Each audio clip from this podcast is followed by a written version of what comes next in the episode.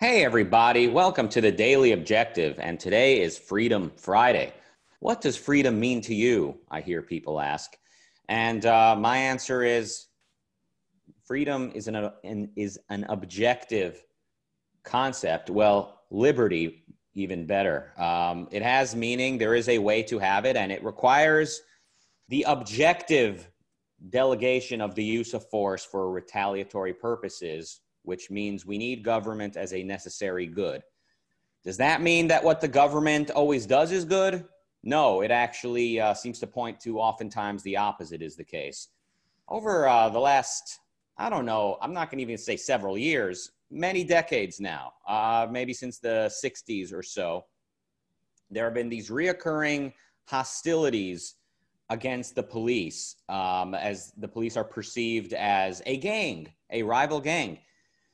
And I like to say it's not exactly entirely wrong to look at it that way when we know that the government comes to represent a type of gangster in chief when they become the head of a lobby system or the place of a lobby system where they have different constituent groups pressuring them for favors. And that is why what we need is capitalism, the objectivity of law, the rule of law, not of men. No man should ever be able to make arbitrary decisions when it comes to using force against somebody else. And when it comes to dealing with, violence between police and civilians, it's a very difficult thing to unpack. And I'm getting close to the end of this opening monologue here and about to bring on our co-host, but I want to say one thing. We're students of objectivism, Ayn Rand's philosophy, and something we see a lot, and maybe from personal experience or by viewing others, is that when oftentimes people discover Ayn Rand and objectivism, it's so exciting and like, whoa, finally some answers, finally there's clarity. And that's all great, but you have now reached level one. You've reached level one, level two is now you need to start looking back and kind of correcting many of the premises that you've been living with your whole life. We unfortunately need to integrate this rational philosophy as adults, as biological adults who have been living with faulty premises for a long time.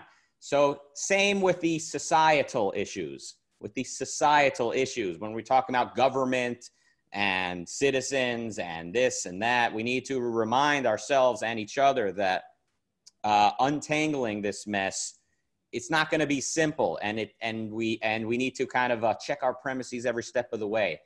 If you're still here after that 45-minute opening monologue, you're in for a reward, because we are here with a guy who is normally behind the scenes, but he is kind of the puppeteer, This guy, he is everything that people accuse the government of being. He is actually the puppeteer of The Daily Objective.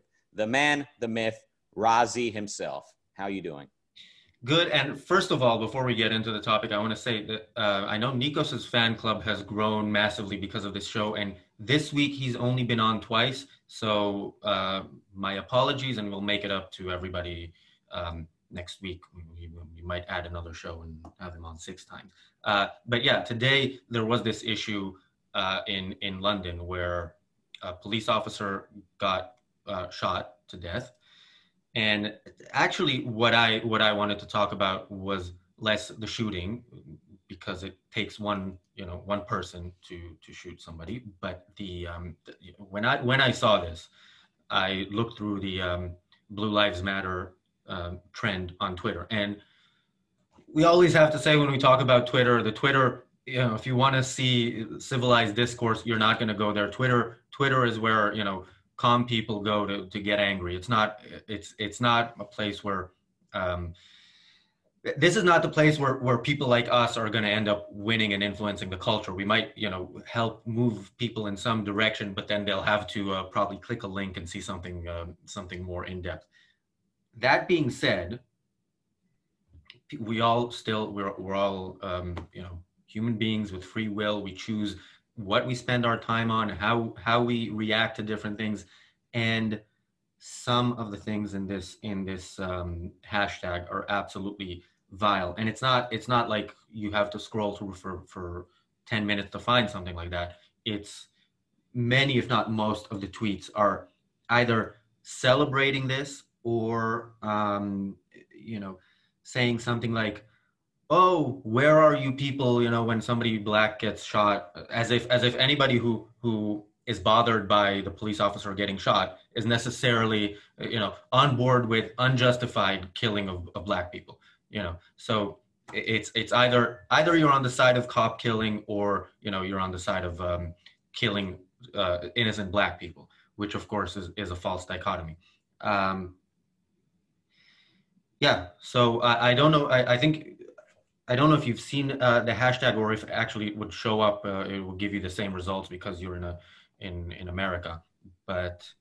Well, you know, it's like when people argue about the government, the lobby system, I basically liken everything to the lobby system. So like anything from your own personal inner contradictions to, you know, police versus, you know, police unions or police versus, you know, this, that, or the other.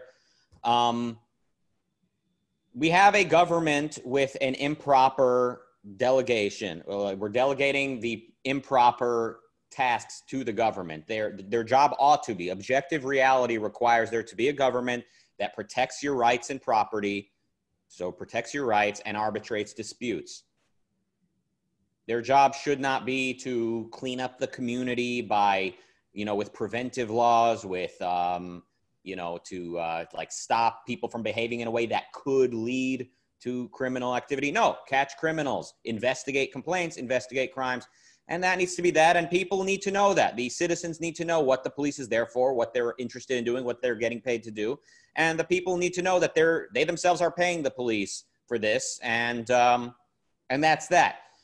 And when we have a lobby system, when we have a government whose job is both to kind of protect people's rights, but also to engineer society in various ways and to kind of incentivize some behaviors and to sort of disincentivize other behaviors and to take from some, to take from the rich and give to the poor, or take from X and give to Y, we're going to end up with a no-sum game. We're going to end up with a society where people are at each other's throats and see each other as necessarily the enemy. And that's why I think when you say, oh no, this police officer was shot unjustly, someone says, oh, so you're for police going out and shooting unarmed citizens or just going out and shooting citizens?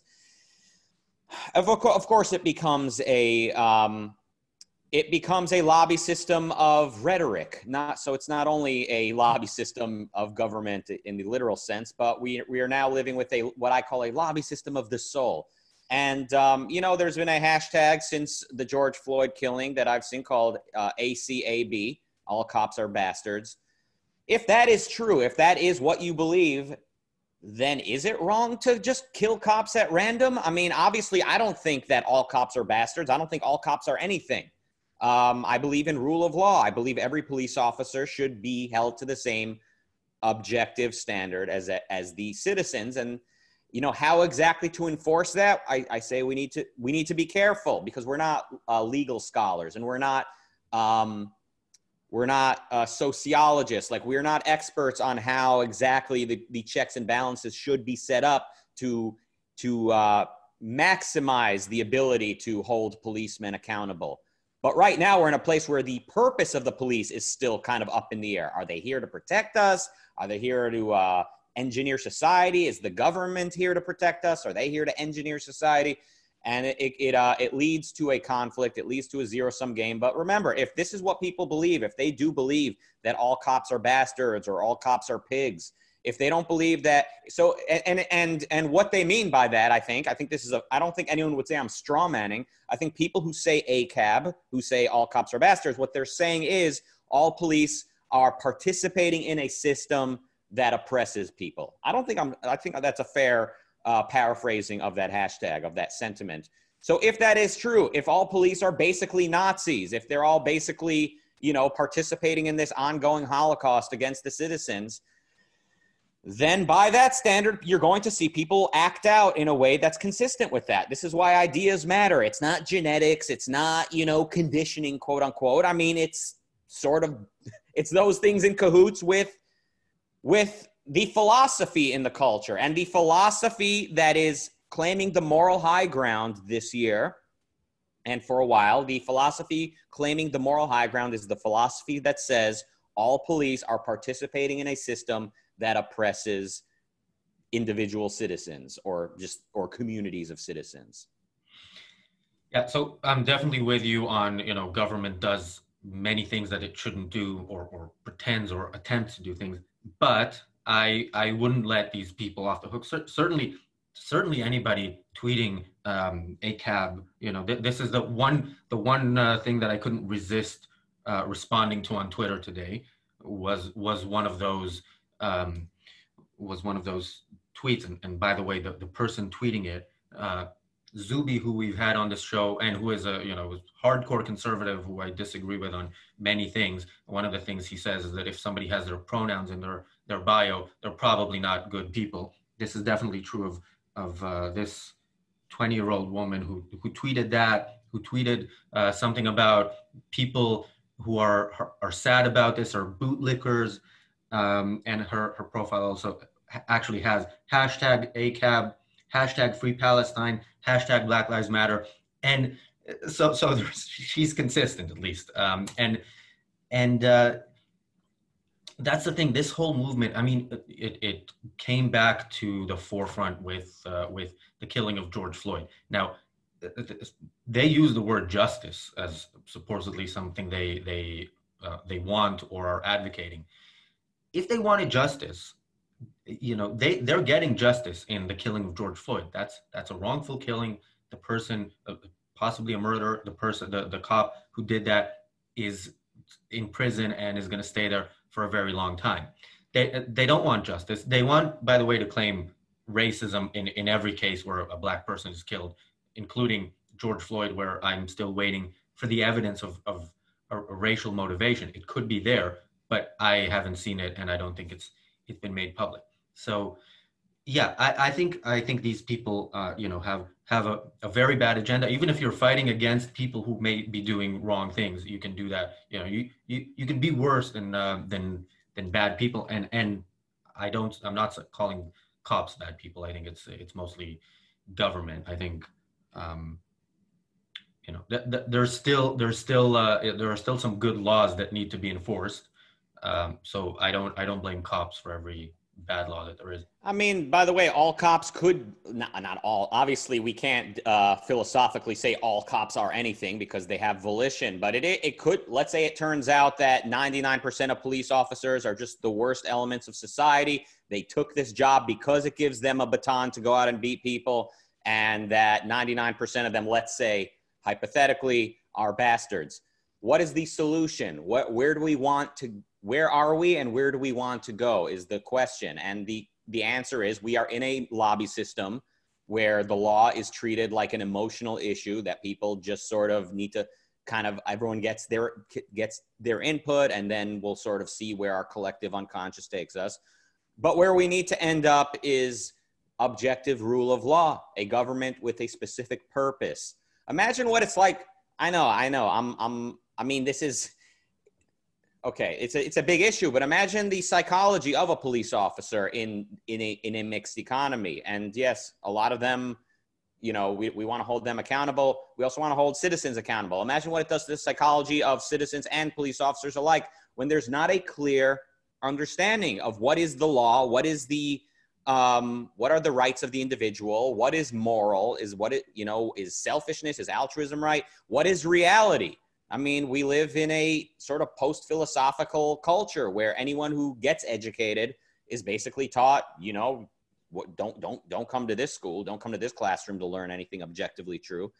But specifically the police officer, he took a job with the purpose of, you know, that at least in theory is supposed to be here to enforce the law, or, you know, in theory to serve and protect, as it says on their cars, right?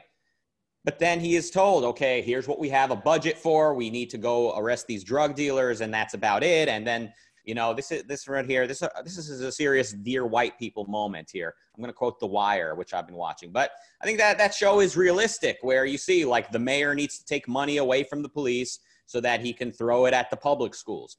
And government should have nothing to do with schools. But when the government of a failing city is tasked with both funding a school as well as the police, you can see that the police are going to have most of their budget slashed, and then the budget they do have is going to be mostly allotted to looking good by arresting small-time drug dealers rather than murderers and burglars and rapists. So remember that everything has a consequence, that the philosophy we're living with both affects our psychology as well as the existential outcomes in politics. But no, I mean, we don't want to let people off the hook who are tweeting out things so ugly. I just try to avoid it because I know this is just a very ugly sentiment that people are expressing. Yeah. And of course, you know, there are many cops in the world, and undoubtedly some of them, even in relatively good countries, are bad. I mean, we know that because we saw them kneeling in Black Lives Matter protests. So some are clearly bad. But yeah, again, these people on Twitter choose what they put out there, choose what they put time and effort into, and they choose to put time and effort into making a point that killing cops is a good thing. And, you know, and again, they're in any case where a Black person is shot by police in America, they're going to protest. The context doesn't matter. I think Kenosha is a good example where you see somebody being arrested. So they have guns pointing at him. You know, if you're in a country where you know, getting arrested means getting sent to Siberia, nobody ever hears from you again, absolutely resist arrest. You're about to die. But when you're arrested in America, if cops are pointing a gun to you and not shooting, so they're probably not corrupt cops that are just there to kill you, you get arrested, and then you have a legal system that enables you to fight against it if it's a wrongful arrest. If you walk into your car when there are guns pointed at you and you reach for something, it would be wrong for the police officer to wait and see whether you're pulling out a gun or you know, a rose to hand him. So, but they were protesting you know, those were, I don't want to say protesting, they were rioting, worse than they were rioting after George Floyd. So, yeah, it's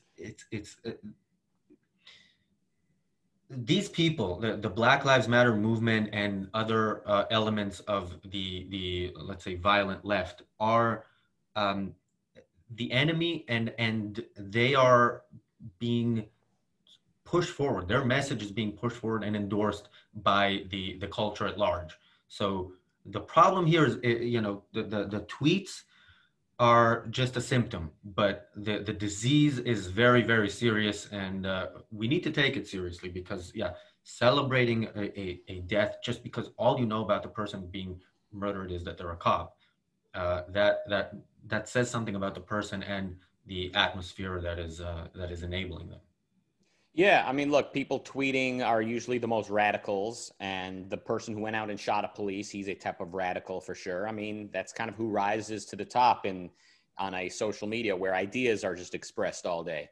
But these radicals end up influencing people, obviously, and they have the moral high ground. That's why they're radical. They're consistent. They claim a moral high ground. That's why it's so important that we understand what is morality, what is a rational approach to morality. And of course, most people would just push aside that entire question and say, no, morality is whatever we say it is. It's society, or it's subjective. I think it's important we not like downplay the maybe severity of how bad some police are or how badly the system is manifesting in the way that certain neighborhoods are being policed. I mean, we live in a very, very mixed economy, a very mixed society, and I think it might be a lot worse than maybe sometimes we see. And some people, they do see a lot more than I do, and they do report that it is pretty bad, that a lot of cops are basically acting like thugs. But the question still remains, where do we want to get? What is the end goal? If anyone is being violent, whether it's in a riot, a rebellion, or a rogue shooting of a police officer, what is your end goal? If your end goal is to overthrow this government and replace it with one that protects individual rights, that's one thing. But if your goal is just, I'm angry at this and I'm lashing out and it's not my fault because of the way I was treated, how is this going to make things any better for anyone, including yourself? It's obviously not. So, you know, it's important we be prudent. And this should be the end goal. It's people like this 20-year-old woman, you know, getting people like that to the point where they think actually about their own lives. Like the people we saw when the riots were starting, you know, those guys who were shouting at protesters that they saw in the street, you know, we're on your side, and then they threw a brick or something and smashed the window. And then they're like, we're on your side, we're on your side. And then they get another brick. Or the woman who tweeted from her shop, you know, to support them, and then later tweeted from her shop, you know, I'm hiding because they broke into my shop.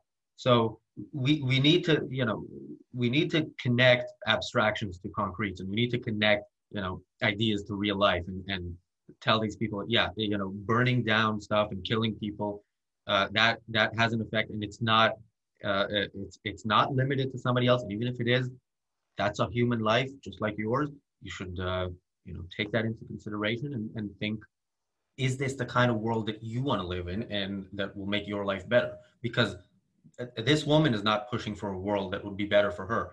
She's pushing for a world that would be much worse for her. Well, she's motivated by her philosophy, which is very mainstream in the world of academia. It's still, it's hard to say, to push on people out, sort of out in everyday life, but in a university, it's not controversial to say that the USA is an occupied territory, that the Native Americans are currently being sort of, you know, that they were killed, and now that they're being basically held like this land is theirs and it's occupied. And then what do you, I mean, you want to argue with them about, you know, Palestine versus Israel and England and like the police in England and all that. It's like, there's just, it's impossible to argue about any of these things when people's view of, when people's view of the world is so Hegelian, when they see every collective as like a breathing entity and history as this deterministic force.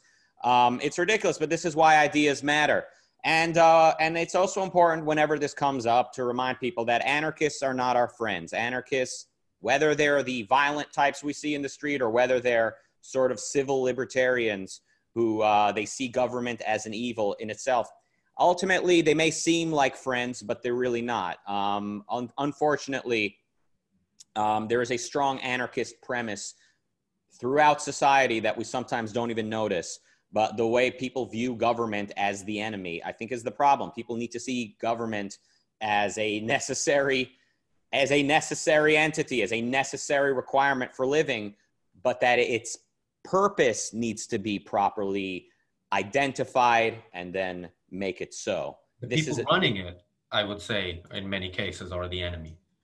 Yes. And yeah, yes. And yeah, the side of the supposedly better side is just as tribalistic. I mean, you and I both were born in a country that, you know, the justification for its existence by its advocates, or many of its advocates, as well, it was ours 2,000 years ago. Really? I wasn't there 2,000 years ago. So, mm-hmm. And are you living like the Jews 2,000 years ago? Are you fulfilling your end of the contract? Are you fulfilling your end of the contract? Now you got me started on a rant when we're out of time. Some of them are, by the way, but I think they're the least, you know, Zionist. Listen, you know, we live in a world full of people who say, I'm not anti-Semitic, I'm anti-Zionist, but, you know, and I understand it's often a facade when they say it. But for me, look, I love the Jewish people. Some of my favorite people are Jews. I have Israeli books here nearby. I love some aspects of Israeli culture, but we can do a full episode just bashing Israelis, some of the ones I've met, some of the ones I've known. I mean, it comes from a place of love. But sometimes tough love is needed to help a culture find a better way. That actually sounds like a good episode. And can I encourage everybody to sign up to our YouTube channel to wait for that episode and some other great content that we're going to have, some brand new stuff starting next week. So. And we'll be working with the BDS movement as well. That's a joke. Everyone, please relax. Okay. Thank you for joining us, everybody. This has been a lot of fun. Always a treat to get Lord Emperor behind the scenes to come and appear on the show itself. Very busy man. We're humbled. Nikos, wherever you are, I hope your men's rights retreat is going well. And that is a joke. I don't actually know where he is. Until next time, everybody have a fantastic weekend. And remember, let's have some good premises out there.